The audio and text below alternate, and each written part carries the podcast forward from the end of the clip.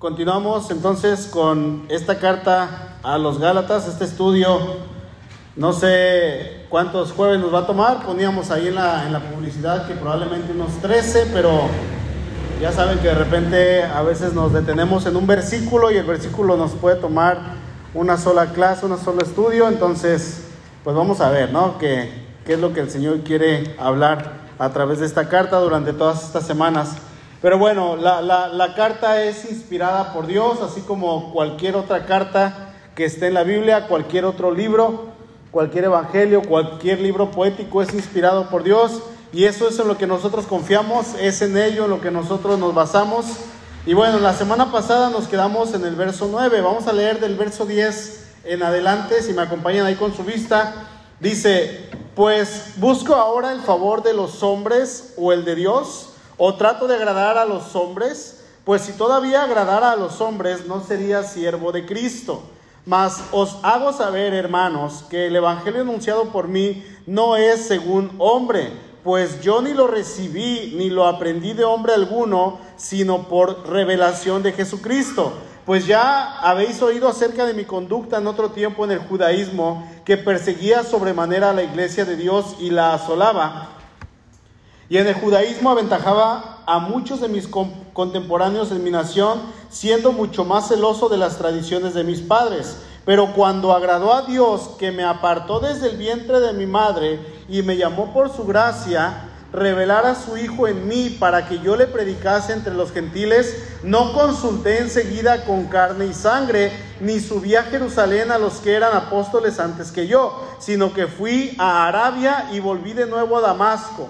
Después, pasados tres años, subí a Jerusalén para ver a Pedro y permanecí con él quince días, pero no vi a ninguno de los apóstoles, sino a Jacobo, el hermano del Señor. En esto que os escribo he aquí, delante de Dios que no miento, después fui a las regiones de Siria y de Cilicia, y no era conocido de vista a las iglesias de Judea que eran en Cristo. Solamente oían decir, aquel que en otro tiempo nos perseguía, ahora predica la fe que en otro tiempo asolaba y glorificaban a Dios en mí. Así como ahorita acabamos de iniciar el servicio con un pequeño testimonio de, parte de Isaí, eh, le pedí que fuera breve, obviamente por el estudio, y fue breve, así como tenía que darse, de hecho un testimonio se tiene que dar de tres a cinco minutos cuando se habla ante una audiencia o cuando se está presentando el Evangelio ante una persona. Puede ser incluso más si se da el tiempo, la conversación, pero por lo regular lo correcto serían de tres a cinco minutos. Bueno, Isaí dio su testimonio y él habló un poquito de, cómo fue su vida, de cuándo conoció a Cristo, cuándo le entregó su vida a Cristo, en qué momento él se alejó y en qué momento el Señor lo hizo recapacitar y volver de nuevo a sus pies, ¿no? Eh, cuando nosotros leemos esta carta a los Gálatas de la misma manera, eh, vamos a ver, hermanos, que lo que Pablo está haciendo aquí es dar su testimonio. Él está hablando de lo que fue, de lo que era, de lo que es en el Señor en ese momento. Vayan buscando ahí Hechos capítulo 21, no me pierdan Gálatas, por favor. De hecho, podríamos decir que Gálatas de la sección 10 al verso 21 se le conoce como la sección autobiográfica de esta carta. Ah, o sea, podríamos decir del apóstol eh, Pablo. Pablo está nuevamente aquí, en esta parte, está contando su conversión y su experiencia como nuevo cristiano, cuando fue una persona que llegó a Cristo, decía Isaí, a tal edad entregué mi, mi vida a Cristo y caminé con el Señor, pero ya saben, ¿no? Los afanes y todo me alejaron otra vez del Señor hasta que luego, luego nuevamente volví al Señor. Así es que bueno, no, no, no es algo extraño, hermanos, que Pablo esté relatando su testimonio ahí en la, en la escritura. Ahí lo vamos a encontrar dando su testimonio en varias, en varias ocasiones y expone su experiencia. Hechos 22, no vamos a leer todo porque sería leer hasta el verso 21, pero nada más les leo el versículo 2 y el verso 3. Dice, y al oír que les hablaba en lengua hebrea, guardaron más silencio y él les dijo, yo de cierto soy judío, nacido en Tarso de Cilicia, pero criado en esta ciudad, instruido a los pies de Gamaliel, estrictamente conforme a la ley de nuestros padres, celoso de Dios como hoy lo sois todos vosotros. Sus hojas, al final vamos a responder las preguntas, ¿eh? para que ahorita no se distraigan. La semana pasada era como que la introducción. Ya si en alguna otra otro estudio vamos a estar respondiendo conforme al estudio, pues ya yo les aviso. Mientras, ahorita enfóquense en sus versículos. Entonces, si seguimos leyendo ahí en, en el testimonio de Pablo, vamos a encontrar hasta el verso 21 parte de su testimonio, parte de lo que era antes de Cristo, cómo el Señor lo rescata y la manera en que Él entrega su vida ahora al Señor. Relata cuando era un perseguidor de la iglesia cristiana, cuando hacía todas sus fechorías. Ahora, en el capítulo 26, vamos por favor, también Pablo relata parte de su testimonio. Dice el versículo 4 en adelante, mi vida pues desde mi juventud, la cual desde el principio pasé en mi nación. Recuerden que él era ciudadano? Griego, ¿no? Eh, eh sí, romano, pero eh, tenía la nacionalidad que no era judía, pero bueno, también la tenía la judía, entonces tenía ambas. Entonces dice, pero dice, desde mi juventud, la cual desde el principio yo pasé en mi nación en Jerusalén, la conocen todos los judíos, los cuales también saben que yo desde el principio, si quieren testificarlo conforme a la más rigurosa secta de nuestra religión, dice Pablo, yo viví fariseo. Y ahora, por la esperanza de la promesa que hizo Dios a nuestros padres, soy llamado a juicio. Promesa cuyo cumplimiento esperan que han de alcanzar nuestras doce tribus, sirviendo constantemente a Dios de día y de noche. Por esta esperanza, oh rey Agripa, soy acusado por los judíos que se juzga entre vosotros cosa increíble que Dios resucite a los muertos y seguimos y seguimos el testimonio de Pablo hasta el verso 23. Así es que yo les invito que en casa lean el testimonio de Pablo, tanto ahí en el capítulo 22 como en el capítulo 26 para que ustedes puedan apreciar un poquito más de lo que era el apóstol Pablo. Cuando llegamos a la carta de Filipenses en el capítulo 3, vamos a ver que Pablo también está dando parte de su testimonio, lo que era antes de Cristo. Aquí es un poquito más específico, muestra sus raíces, muestra sus estudios, muestra sus credenciales, lo que era, pero dice, ahora ya nada me interesa, ya nada me importa con tal de obtener a Cristo. Entonces, él está hablando de lo que Dios ha hecho en su vida y vamos a ver este patrón del apóstol Pablo y de hecho es bueno, hermanos, que cuando nosotros platiquemos con alguien acerca de lo que Cristo ha hecho en nuestra vida, que nosotros lleguemos y les hablemos de nuestra vida.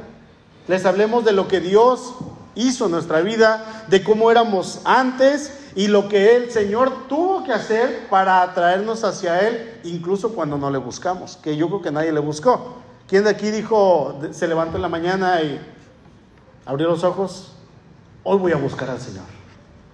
Creo que nadie, nadie hemos llegado a tal nivel de santidad para buscar al Señor por sí mismo, sino que Dios, cuando nosotros no le buscábamos, cuando nosotros éramos sus enemigos, Él decidió buscarnos.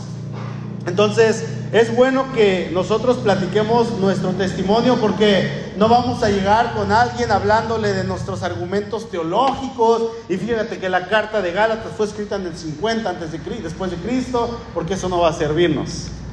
Tenemos que hablarles acerca de lo que Dios hizo en nuestra vida y cómo lo hizo y lo que éramos antes y lo que ahora somos en Él, la esperanza que tenemos en Él. Entonces, aquí en Gálatas y en Hechos y en Filipenses, eh, Pablo está compartiendo su testimonio para que sirva no, no, no, como para engrandecerse, ni tampoco como una inspiración personal, sino que Pablo usa su testimonio para desmentir principalmente los reclamos de personas que querían socavar su mensaje. Personas, ¿se acuerdan la semana pasada que les enseñé un vasito que estaban agitando? las personas que Pablo les llama los perturbadores, los agitadores, estas personas que eran malvadas. Entonces, Pablo lo que quiere hacer es dirigir la atención de sus lectores a la gracia asombrosa de Dios a esa gracia que solamente puede venir de Dios. Así es que mientras Pablo nos cuenta cómo se convierte en un seguidor de Cristo, o para decir más exactamente cómo Jesús lo llama a ser su seguidor, al mismo tiempo Pablo se está defendiendo de, tres ataques que estas personas estaban acusándole a él y al mensaje que él traía, el mensaje del Evangelio. Dice ahí en el verso 7, sino que hay algunos que os perturban y quieren pervertir el Evangelio de Cristo. Entonces, ahorita en esta noche, ahí en estos versículos, encontramos tres cosas, tres características que Pablo menciona y que muestran al hombre, hermano, lo increíble que es esa gracia salvadora de parte del Señor. Lo increíble, lo hermosa que es la gracia de parte del Señor. Primero, Pablo desmiente, creo que está un poquito largo el título, pero es necesario. No, no estamos uniendo frases con frases, simplemente es una característica que nos va a mostrar la gracia de Dios. Pablo desmiente entonces en primer lugar la idea de que a él le llegó el mensaje a través de su propia reflexión o a través de su propio razonamiento o a través de su propio pensamiento. Pablo tampoco, al igual que ninguno de nosotros, él no estaba acostado en la mañana, en la noche había entregado a 10 cristianos a la cárcel, había perseguido, por causa de él quizá habían muerto dos o tres, y se levanta el otro día en la mañana y dice, hoy voy a seguir a Cristo. No, él tampoco lo hizo, porque creo yo que nadie es capaz de hacer eso. Él narra que antes de su conversión, dice, yo era intensamente hostil a la iglesia, al cristianismo, yo quería acabarlo, dice ahí el verso 13, porque ya han oído acerca de mi conducta en otro tiempo en el judaísmo. Cuando yo era judío, cuando yo era fariseo, dice, perseguía sobremanera la iglesia de Dios y la asolaba. Quería destruirla. Eso es lo que Pablo está diciendo. Así que no fue, no fue el proceso, la, la conversión de Pablo de un proceso gradual, ni de revisión, ni de, ni de discusión, ni de reflexión, que él haya estado pensando acerca de lo que él estaba haciendo, porque simplemente era imposible que el mensaje que Pablo estaba persiguiendo, o, a los mensajeros que Pablo estaba persiguiendo, a los del camino, aquellas personas que él quería exterminar, se convirtiera él hacia esa misma secta, porque él consideraba que esto era una secta. Busquen por favor Hechos capítulo 7.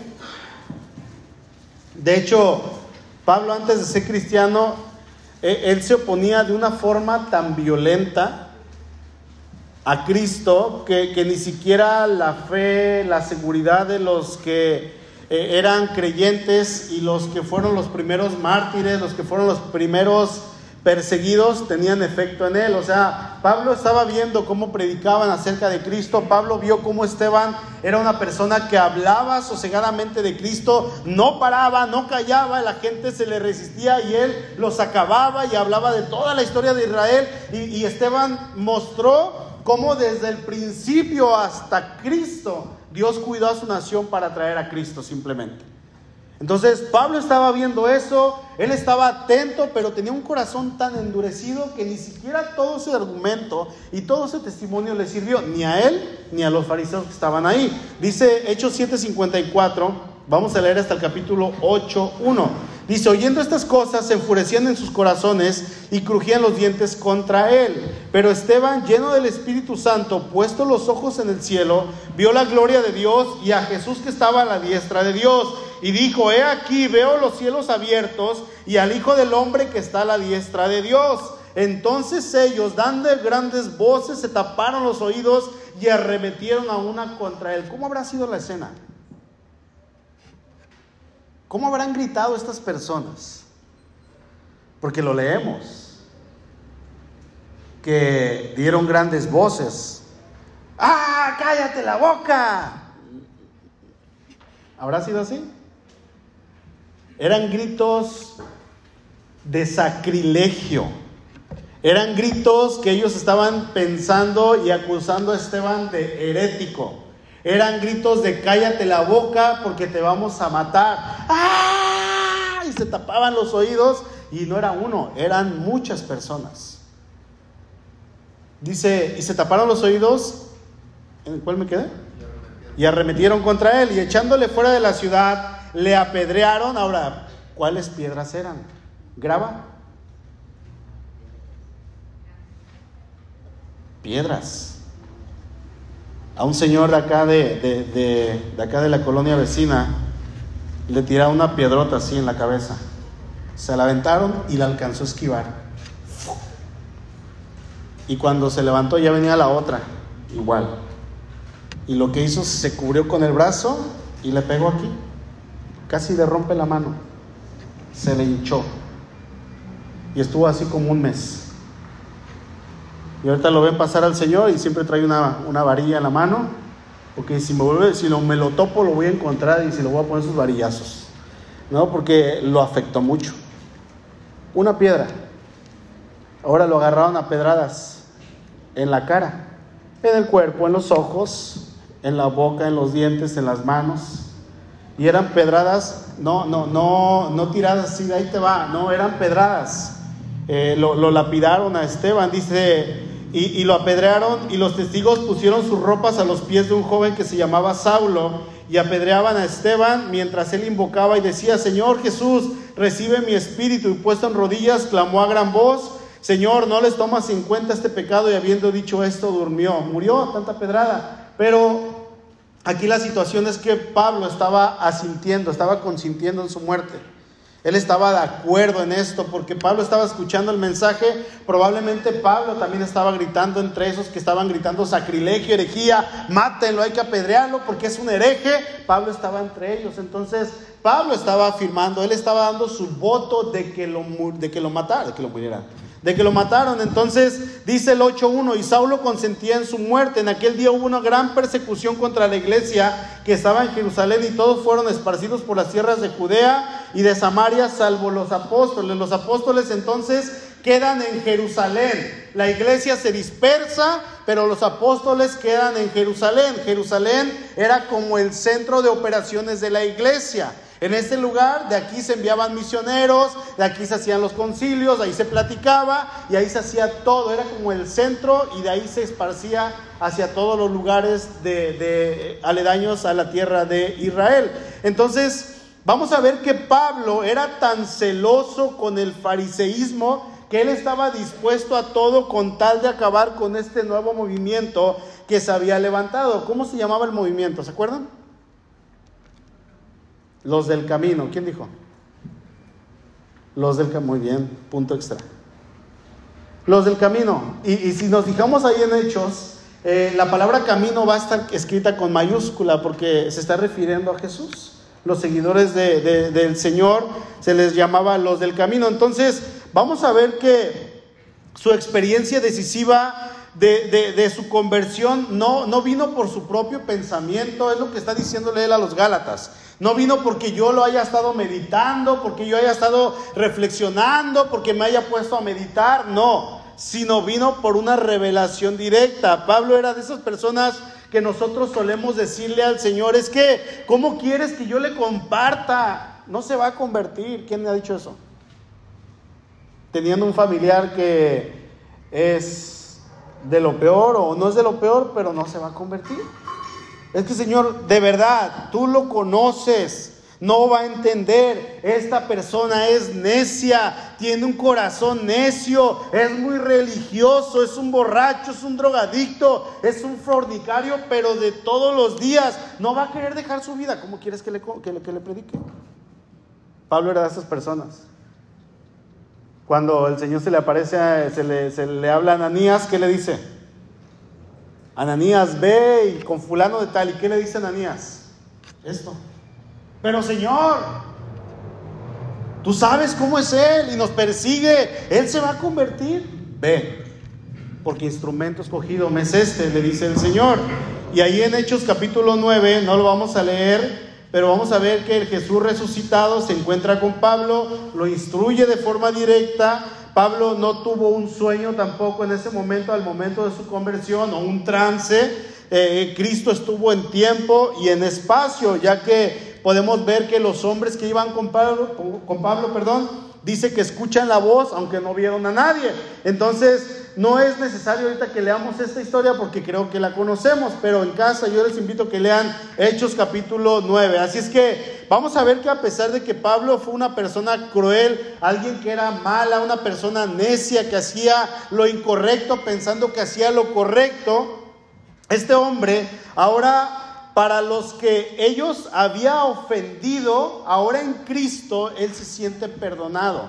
Este hombre en Cristo se siente totalmente libre de culpa. ¿Por qué? Porque la gracia de Dios, esta gracia que lo había apartado, la gracia del Señor, ahora le daba esa libertad para él no sentirse con culpa, para él no sentirse eh, eh, con un peso hacia los hermanos, sino que él fue acercándose a las iglesias.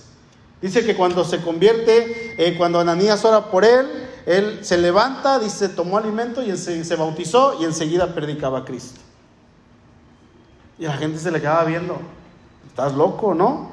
Entonces, podemos ver que Pablo se convierte en un apóstol con A mayúscula, en el sentido de, de los apóstoles originales, tanto como los fueron los que fueron antes que él. Ahora, regresemos a Gálatas, por favor, capítulo 1, dice el verso 15. Pero cuando agradó a Dios que me apartó desde el vientre de mi madre y me llamó por su gracia, revelar a su Hijo en mí para que yo le predicase entre los gentiles, no consulté enseguida con carne y sangre, ni subí a Jerusalén a los que eran apóstoles antes que yo, sino fui, sino que fui a Arabia y volví de nuevo a Damasco. En segundo lugar, la segunda característica de esta inmensa gracia que vemos de parte de Dios para con Pablo y para con nosotros es que Pablo deja sin argumento el reclamo de que su mensaje del Evangelio proviene de otros. ¿Sí? No viene de otros, específicamente hablando de los líderes cristianos en Jerusalén, o sea, de los apóstoles.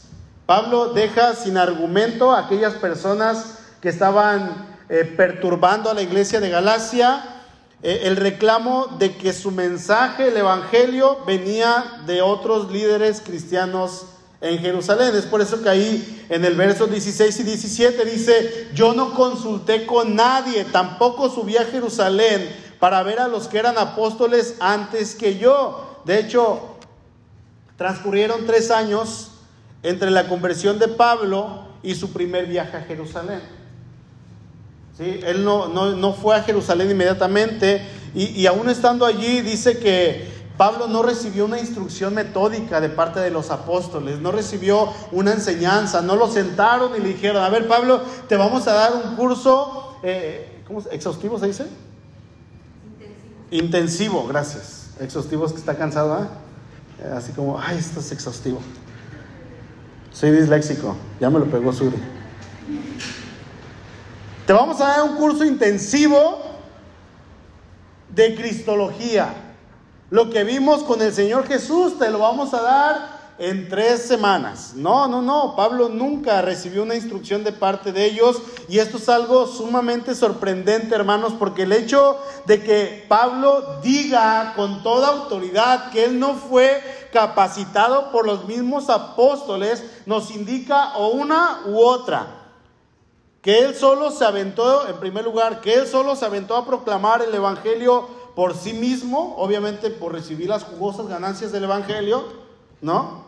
Que no eran jugosas para nada y no había ganancias. O por el hecho de que alguien más lo haya llamado y no precisamente para disfrutar de una vida de lujos y prosperidad, porque él mismo escribe en varias partes, pero le leo Filipenses 1.29, porque a ustedes les es concedido a causa de Cristo que, que no solamente crean en Él, sino también padezcan por Él.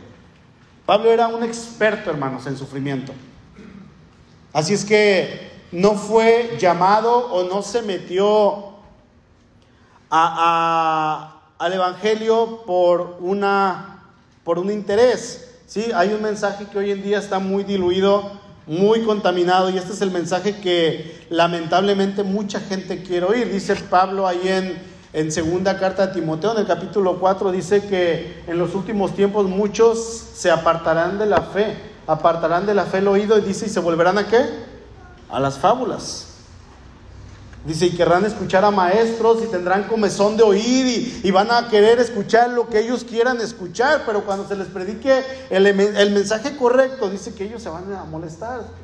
Dice Pablo, tú se en todo, predica a tiempo y afuera de tiempo. Redarguye, reprende, exhorta con toda doctrina, con toda autoridad, porque es lo que está pasando hoy en nuestros días. Así es que es un mensaje que la gente quiere oír, pero, hermanos, el mensaje de la escritura es un mensaje que va a confrontar, es un mensaje que va a insultar, no es por negocio, es por llamado de parte de Dios.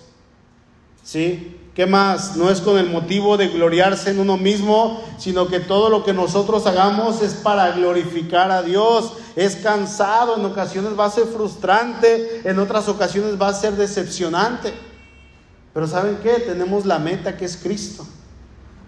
Y también va a haber tiempos de refrigerio, tiempos de paz, tiempos de gozo, tiempos de dicha, tiempos de abundancia, pero también de escasez. Lo bueno es que si nosotros llegamos a tener o no llegamos a tener, aquí lo hermoso es que con Cristo tenemos paz, tenemos gozo, tenemos dicha. Amén. Entonces, Pablo, vamos a ver que este hombre había hecho muchas, muchísimas cosas ahí en Galacia sin embargo, a pesar de todo lo que había hecho, de todo lo que había capacitado a la iglesia, de todo lo que había enseñado, había gente que dudaba de este llamado apostólico y estaban haciendo un alboroto dentro de la iglesia, estaban perturbando a la gente. Así es que ya vimos que el, llamado de Pablo era por vocación, ¿ok? No es que él quiso hacerlo, sino él recibió el llamado de parte del Señor. Si a Pablo lo hubiéramos preguntado cuando él estaba persiguiendo a la iglesia, a ver Pablo, ¿quieres convertirte en uno de esos? Pues los estoy matando, los estoy cazando. ¿Cómo crees? ¿Te sientes bien? ¿Tú eres cristiano? agarrarte ahorita. Dice, a muchos los hacía blasfemar y los sacaba de las greñas de su casa, vente a la fuerza. Y los entregaba a la cárcel y en la cárcel los mataban. Entonces él tenía mucha sangre en sus manos. Hermano, Pablo aceptó a Cristo no porque él haya querido, Pablo recibió, sino porque Dios lo llamó. Pablo recibió el llamado y la, la enseñanza no de los apóstoles ni de otra persona, sino directamente de parte de Cristo. Y en tercer lugar, vamos a ver que Pablo muestra que su evangelio, dado por Dios, coincidía con el mensaje que los otros apóstoles, les doy chance para los que escriben, ¿eh? coincidía con el mensaje que los otros apóstoles habían recibido de parte de Dios. ¿Sí? Pablo no pudo haber estado, es que hermano, hay, personas que, que dicen ciertas cosas de la escritura y resulta que lo que dicen va contrario a lo que la escritura dice. Pregunta, ¿Dios se puede contradecir?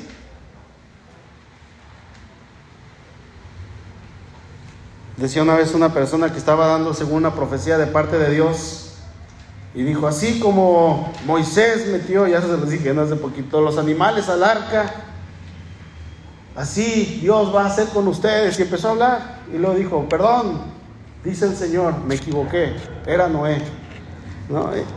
Y, la gente recibe según sus llamadas y sus revelaciones de parte de Dios, pero hermano, la escritura no se va a contradecir.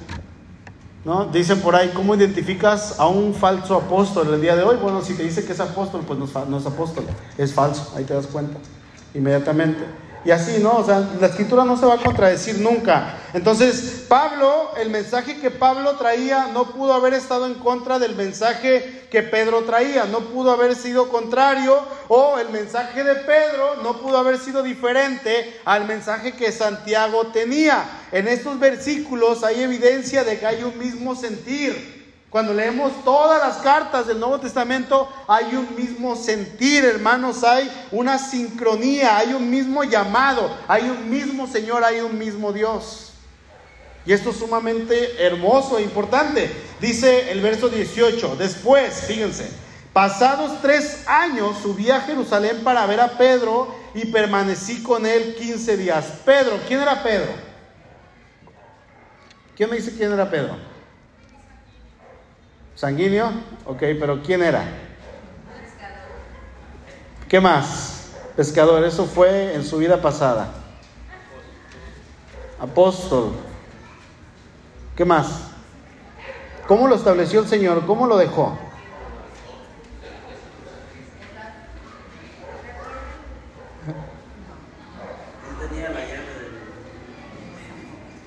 Ok. Pedro era el, el líder, ¿sí? No sé si alguien dijo esa palabra. Sanguíneo. ¿Qué más dijeron? El pastor de la iglesia en Jerusalén, ok. Pero Pedro fue establecido como el líder de la iglesia, como el, el- el- el líder de los apóstoles, el que estaba al frente. Entonces Pedro, como el líder que el Señor había establecido, obviamente hermanos, era sumamente importante que él diera el visto bueno de este mensaje que Pablo traía. Cuando Pablo va a Jerusalén y dice, no vi a ninguno de los apóstoles salvo a Pedro, hablando de él, el único apóstol que había en este lugar, él se puso a platicar, él tuvo una charla con Pedro y no solamente fue un momento, no fue, hola Pedro, ¿cómo estás? Adiós. No, estuvo ahí 15 días, dice, y en estos 15 días Pablo tuvo la oportunidad de platicar con Pedro acerca del llamado que Dios le había dado. Entonces cuando Pedro escucha a Pablo, dice, trae el mismo mensaje que yo. A ver quién eres. ¿Te acuerdas? Llegaste a escuchar de uno que perseguía y que los sacaba de las greñas, se los llevaba a la casa. Sí, soy yo. ¿Y qué quieres? ¿No? Pedro. Pues ya soy cristiano, hermano. Y le contó todo lo que pasó con Ananías. Y luego muy seguramente Pedro le contó lo que pasó con Cornelio. Porque Pedro le dijo, ¿sabes qué? El Señor me está llamando hacia los de la incircuncisión. Tú eres llamado aquí a Jerusalén, a Judea, a todo lo que son los israelitas. Pero mi llamado es para con los de afuera. Ah, con razón. Ahora entiendo más por qué Cornelio fue salvo con toda su familia. Él no era judío. Ahí está, no estaban, se hicieron amigos. Así como David y William. A lo mejor yo no sé si se decían mal amigos o... No creo, ellos sí eran buenos amigos y no peleaban. Por cierto, una vez le dije a, David, oye mal amigo, y me volteé a ver así. El único que me puede decir mal amigo es William. Y lloré. Entonces, yo creo que Pablo y Pedro eran buenos amigos. Para que no lo vaya a decir mal amigo a Willy, ¿eh? Porque se va a molestar, digo, o a David, se van, se van a molestar. Entonces, eran, hicieron una amistad, vieron que los dos tenían el llamado apostólico, vieron que los dos tenían un llamado a predicar, diferentes personas, en el sentido de que uno iba a predicar a la circuncisión. ¿Quiénes, quiénes eran la circuncisión? ¿Sí sabemos? Todos los judíos. Y otro iba a llamar, iba a ser llamado a predicar a la incircuncisión, o sea, a todos los gentiles. Entonces se dan cuenta que el mismo mensaje que Pedro había recibido de parte del Señor durante esos tres años de ministerio era exactamente el mismo mensaje que Pablo traía. ¿Ok? Dice el verso 19. Pero no había ninguno de los otros, de, otro de los apóstoles, sino a Jacobo, el hermano del Señor. Ahora, aquí Pablo menciona a otra persona. Menciona a Jacobo, no es el mismo, ya lo vimos hace unos meses, no es el mismo Jacobo, hermano de Juan el apóstol, que era Jacobo, el que se menciona en los evangelios, si era un apóstol, era un discípulo del Señor, que cuando el Señor resucita y los comisiona, los llama apóstoles. Jacobo era uno de los apóstoles, pero no era este Jacobo, porque a este Jacobo, que era el apóstol, es el que Herodes lo decapita. Y en Hechos capítulo 12 dice que fue, bueno, es el primer apóstol que tenemos registro que es el que muere por este mensaje que está anunciando. Dice Hechos 12, en aquel mismo día el rey Herodes echó mano a algunos de la iglesia para maltratarles y mató a espada a Jacobo, hermano de Juan. Entonces aquí tenemos a este Jacobo que no es eh, este que con el que Pedro, este Pablo se encuentra, perdón, que estaba en Jerusalén con Pedro. Entonces, este Jacobo, ¿quién era? ¿Se acuerdan? Era el hermano de Jesús. Jacobo, el hermano de Jesús. Me, me fascina, yo pues se lo voy a decir toda la vida, hermanos, cuando Santiago, Santiago es Jacobo, cuando Santiago escribe su carta, él dice Santiago, siervo de Jesucristo. Ay, hermanos, qué humildad. Santiago, hermano en la carne del Señor y también siervo. Nunca va a decir eso. Él dice, soy un esclavo de Jesucristo. Y estoy seguro que si María hubiera escrito algo, María hubiera escrito María, sierva de Jesucristo. ¿Por qué? Porque entendieron su papel. Entendieron quién era el Señor y quiénes eran ellos. De la misma manera, hermanos, debemos entender que Cristo está por encima de todos y nosotros somos nada más que siervos. No otra cosa, amén. Entonces, este hombre eh, no era un apóstol, pero era un hombre sumamente importante dentro del liderazgo de la iglesia de Jerusalén. Dice el mismo Pablo que era considerado como columna del Evangelio junto con Juan y con el apóstol Pablo, Pedro, perdón. Entonces Jacobo eh, cumplía o, o desempeñaba un papel sumamente importante en la iglesia, aunque no era apóstol, él era parte fuerte del liderazgo, probablemente llegó a ser uno de los pastores de la iglesia ahí en Jerusalén. Bueno, Pablo menciona que este hombre también estaba en Jerusalén. Cuando fue a presentarse, Pablo fue con los apóstoles, ¿se acuerdan? Pero dice, no había ninguno más que a Pedro. Era el único que yo vi. Pero estaba ahí también Jacobo y resulta que Jacobo, ¿qué fue lo que hizo Jacobo? Jacobo dijo, ok Pablo, tú eres del apóstol, ya lo vi, adelante, sigue con tu llamado. No, Jacobo muy probablemente lo que hizo fue testigo y dio su visto bueno. Para decir, ¿sabes qué? Lo que Pedro está viendo, así como él tiene el Espíritu de Dios, yo también lo estoy viendo. Tienes un llamado apostólico de parte del Señor. Te creemos, Pablo. Y luego no solamente dice eso. Verso 22 dice, y no era conocido de vista a las iglesias de Judea que eran en Cristo, sino que ya sigue hablando acerca de estas iglesias que escuchaban de él y luego dice al final y glorificaban a Dios en mí, ¿sí? O sea, en tercer lugar, Pablo menciona a las iglesias que eran en Cristo, estos también fungieron al igual que Jacobo, que Santiago como testigos. ¿Estamos de acuerdo? Yo no sé si hicieron como algún tipo junta, una reunión extraordinaria y platicaron y vieron el mensaje que este Pablo traía y dijeron, ¿sabes qué? Hemos visto, porque acuérdense que Pablo era desconocido para ellos. E, era un judío que llegó de repente y dijo, yo tengo, así como tú, como tú Pedro, yo tengo el mismo llamado, igualito. A ver, a ver, a ver, a ver. Vamos a Hechos capítulo 1, le dijo Pedro. ¿Qué dice del verso 18 en adelante?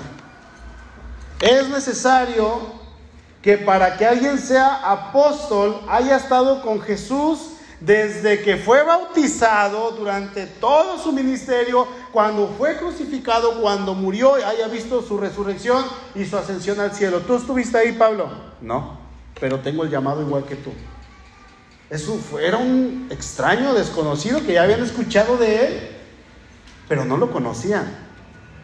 Entonces Pablo llega y comienza a hablar simplemente lo que Dios había hecho en él, lo que el Señor había, cómo lo había transformado, cómo lo había alcanzado, todo lo que hasta ese momento Pablo ya había pasado en el Evangelio y obviamente la revelación del Espíritu Santo confirman el llamado del apóstol Pablo. ¿Sí? Y es lo que Pablo está haciendo con los Gálatas, les está confirmando. A ver, si Pedro ya lo autorizó, si Santiago ya lo autorizó y si las iglesias que estaban en estos lugares ya lo autorizaron, ¿por qué ustedes dudan de mi llamado? Tengo que hacerlo. Entonces por eso Pablo menciona aquí y da su testimonio. Así es que recordemos hermanos que debe haber un orden. Pablo no puede estar en contra de Pedro. Pedro no puede estar en contra de Santiago y Santiago no puede estar en contra de Moisés, Moisés no puede estar en contra de David y David no puede estar en contra de Isaías.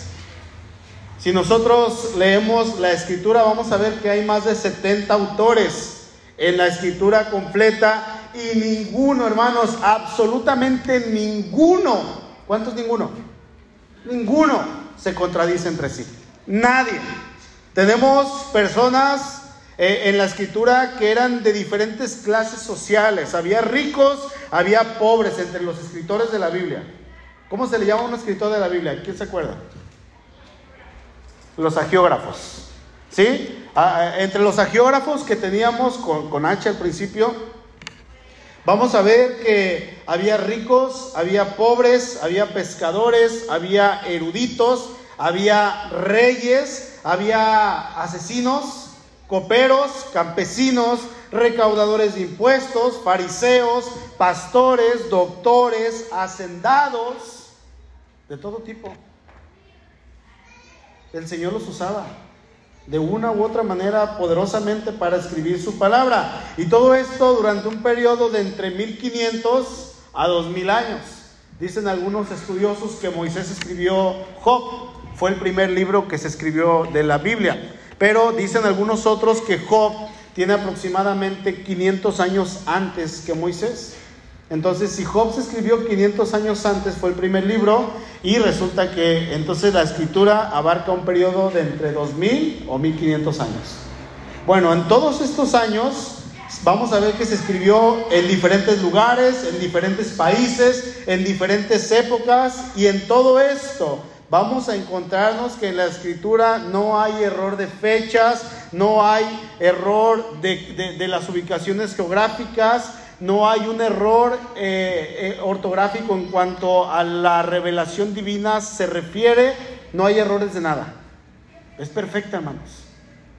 Es perfecta. Así es que Pablo traía el mismo mensaje que tenía Pedro. Y eso fue lo que cuando ellos platican se sincronizan. Bienvenido, hermano. La vamos a ver en el capítulo 2. Así como a ti te fue dado el mensaje de la incircuncisión, adelante Pablo, nosotros nos quedamos aquí en Jerusalén porque tenemos que predicar aquí en este lugar. Y eso es lo que Pablo, hermano, está defendiendo. Él no, él, no, no defiende su persona, no, él, está hablando y dice, yo no recibí mi, mi llamado de los otros apóstoles. Sin embargo, ustedes están viendo, Pedro, nunca te había visto.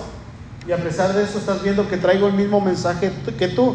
Así es que eh, en este relato Pablo excluye reclamos como de, parte de los de Galacia, reclamos del tipo de... Eh, eso es lo que Pablo piensa acerca de su mensaje, ¿no? Ese mensaje que Pablo trae es de sus propios pensamientos, ¿sí? Es un mensaje que está bien, pero está incompleto. No, no, no, era el mensaje de parte de Dios. Así es que hermanos, Pablo en su testimonio que da, él establece su autoridad como un maestro del Evangelio, pero también ilustra los aspectos de lo que es el Evangelio de la gracia. Entonces, vamos a recapitular ya para ir terminando.